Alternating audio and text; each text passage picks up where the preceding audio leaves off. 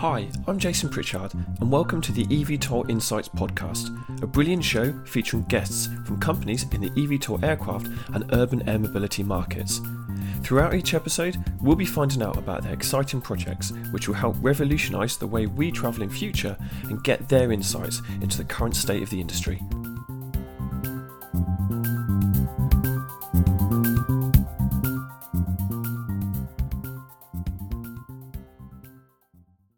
In this episode, I'm joined by Chris Waldron and Simon Lippett, who both work within the Airspace Modernisation Strategy team at the UK Civil Aviation Authority.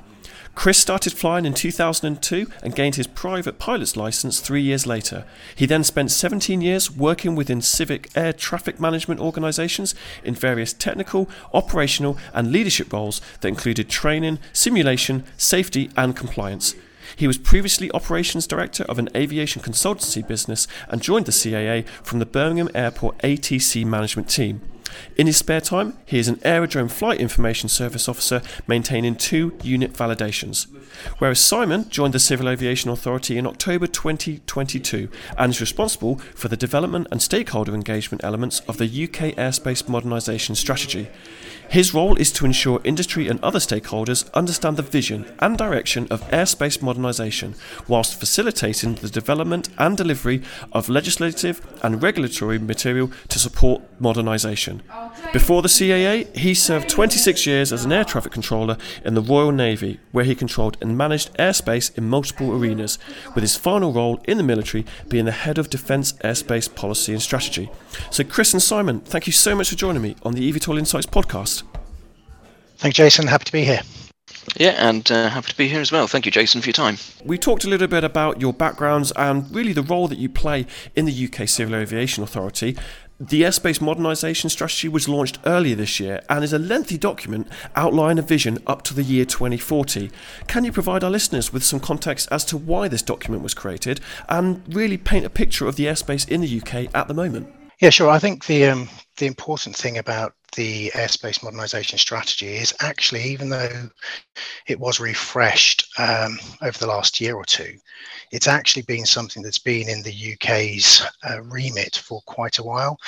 It started back in 2013 with the Future Airspace Strategy, which was a government directed initiative to look at UK airspace and begin the modernisation of it because what we have in the UK is a, a set of structures and airspace that hasn't been looked at or updated for 50 plus years.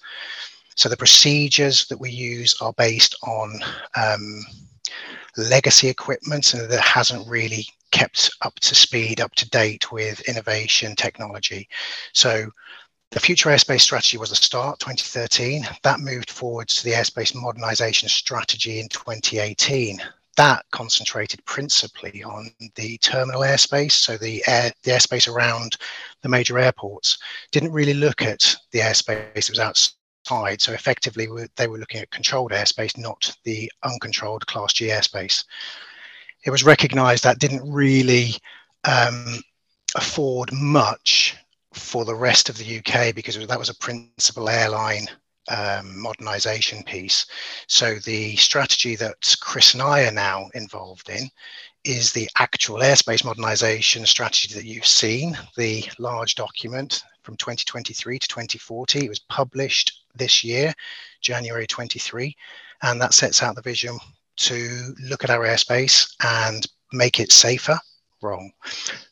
Basically, make it no less safe than it currently is and improve where possible the safety to simplify the airspace because we're quite a complex um, country for airspace.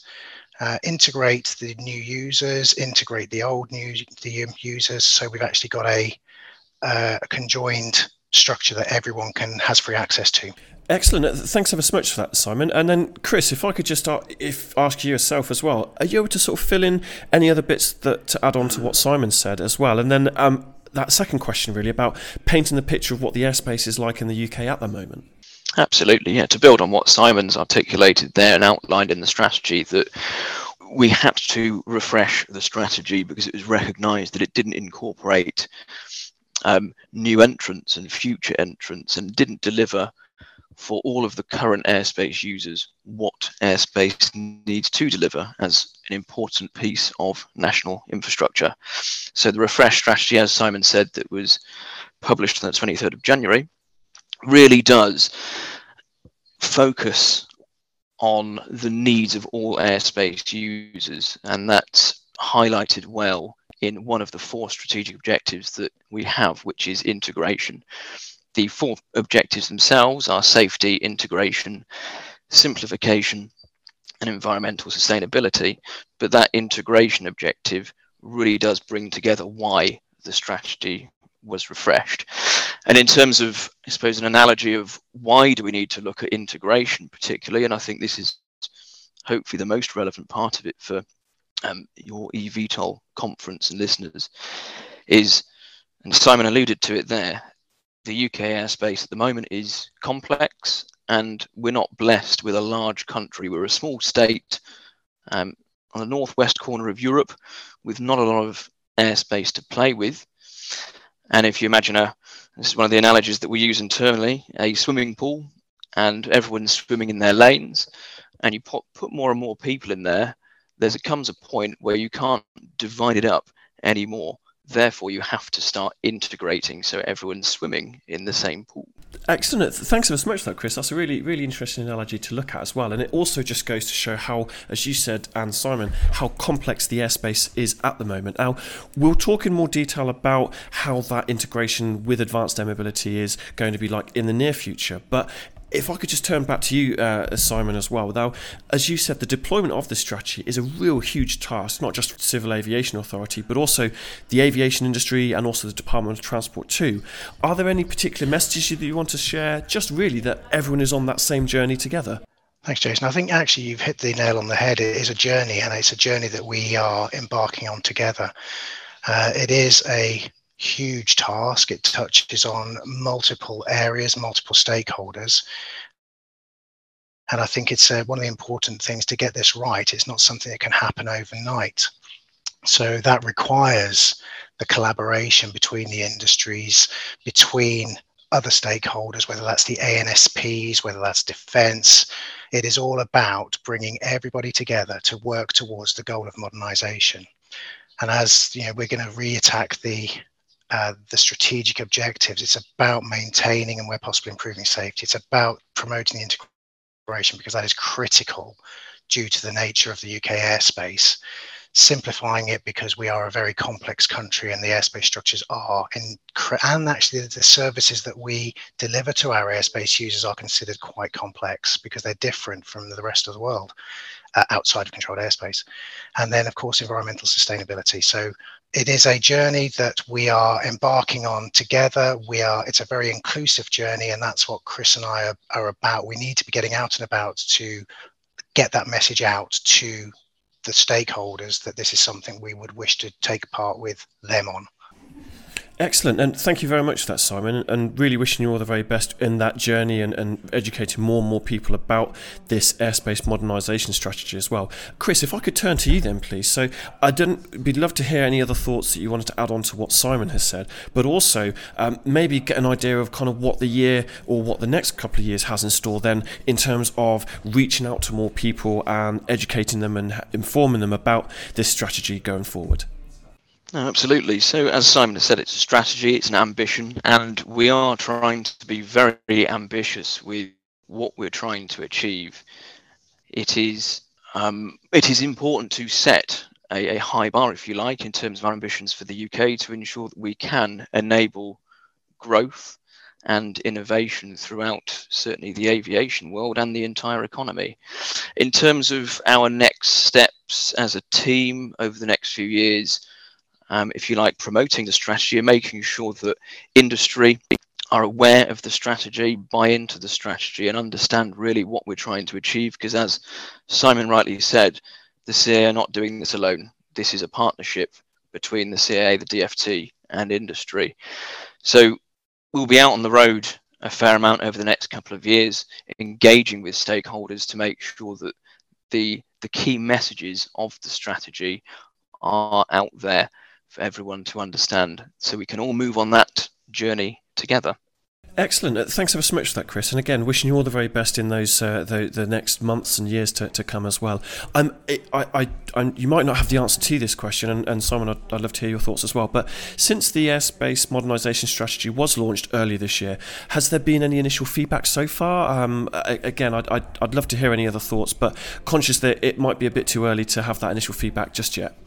Absolutely. I think you're right. It's a bit too early for us to articulate any um, any significant volume of feedback that we've had. However, we have been out and about. We've attended a number of um, uh, meetings that are called LAITs and RUAGs, and they very much link into lower airspace users and they're chaired by sometimes the CAA, but predominantly they're chaired by airports or the air traffic service provider for airports. And it, it pulls together local lower airspace stakeholders and because we've got that facility easily within the CAA to attend those meetings, we've been attending them to present on the AMS.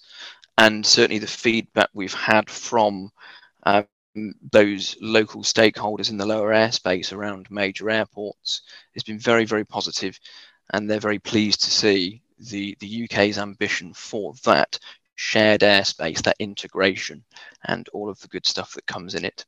Excellent. Thanks ever so much for that, Chris. Um, and Simon, if I could just turn to you, please. So, um, we talk about how there is so much um, potential for the UK in terms of being the a leader in terms of not just aviation as it already is, but also for this next era in advanced air mobility as well. But are there any particular challenges that you're seeing that, or you think that are most pressing from a civil aviation authority perspective? As, as we said at the start, and I know we'll talk about in more detail later, there's a lot of uh, there's a lot of pin, pinpoints a lot of challenges to to solve. But what would you say would be the most pressing to start with, if if you could answer that?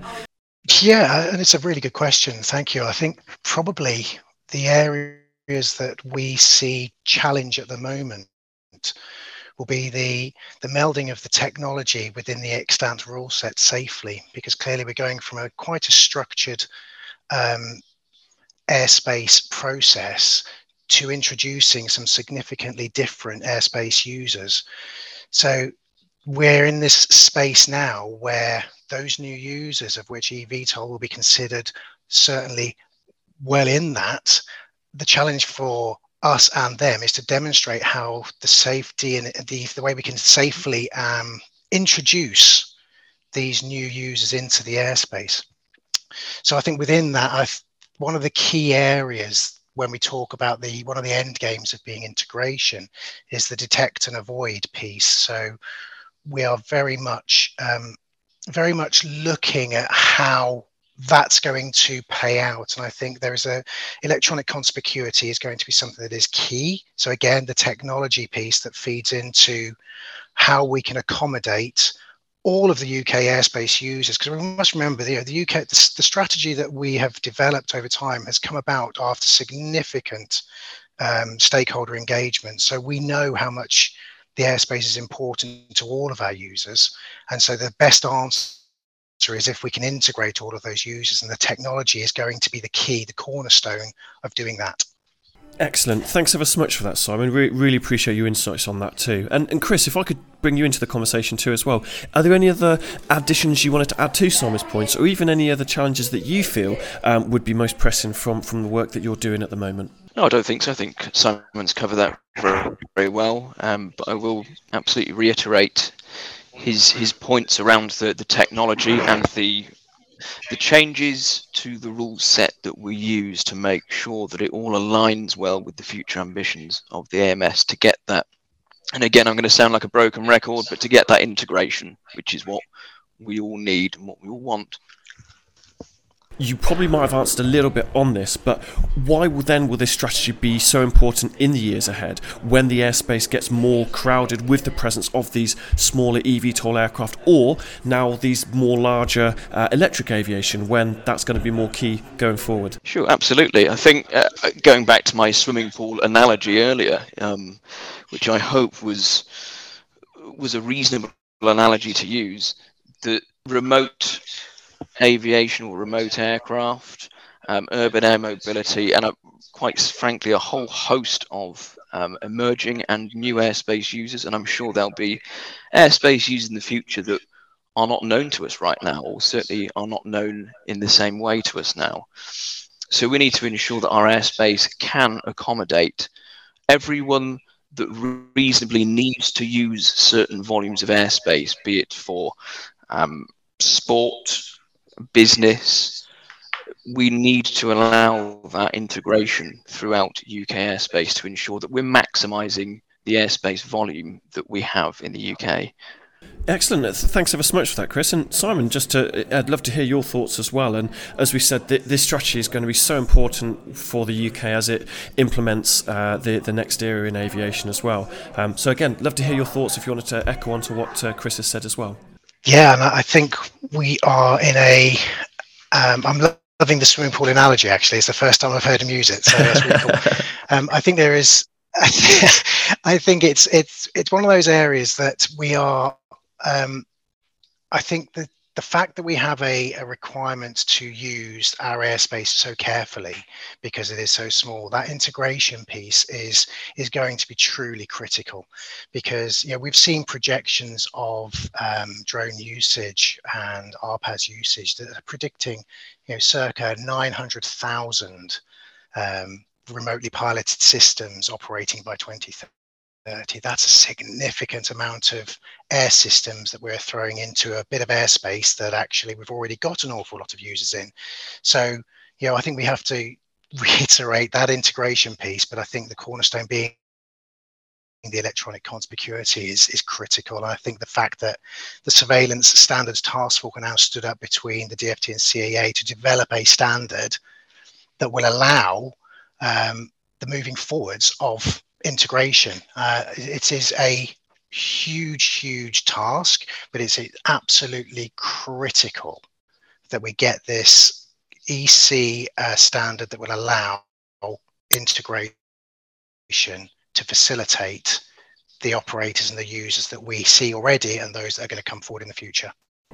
Excellent. Thanks ever so much for that, Chris and Simon. Now, um, correct me if I'm wrong, but I understand the south of England has the world's most congested airspace. Um, so then, with the emerging advanced air mobility market growing in momentum, how then will that factor in the work that the UK Civil Aviation Authority currently does? I know you've got your hands sort of in many sort of different projects working, but I'd love to hear your thoughts on that. Uh, if I could start back with you, Simon.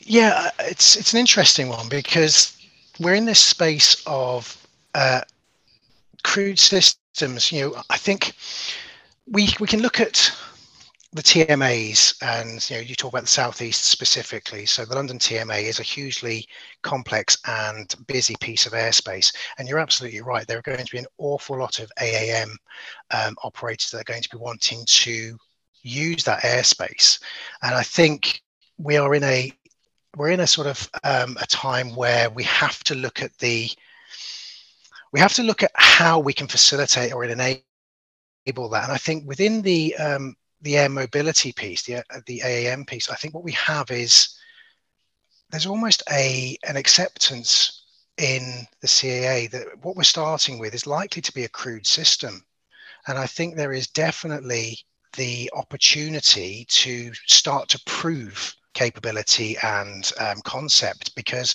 why should a crewed system, be it um, electric or otherwise be treated indifferent. So I think we're in a we're in an an opportunity space where the regional AAM um, sort of hubs should be starting to look at how they can almost use the strategy, the AMS, to start to build that picture of how they can operate in the future.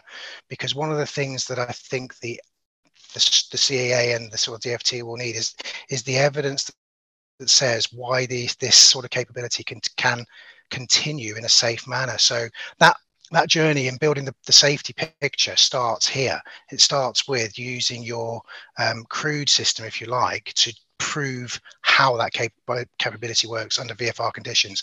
And then as we understand more, we can start to build it, even in such a complex piece of airspace like uh, the London TMA other TMAs are available. That's a, that's a great point, Simon. Thank you ever so much for sharing that. As you said, the, the industry is only going to get more exciting, and as, as you said, the foundation that's being built now can hopefully play a, a, a, really key part in the next two or three years. We see the likes of Vertical Aerospace um, working on their VX4 aircraft.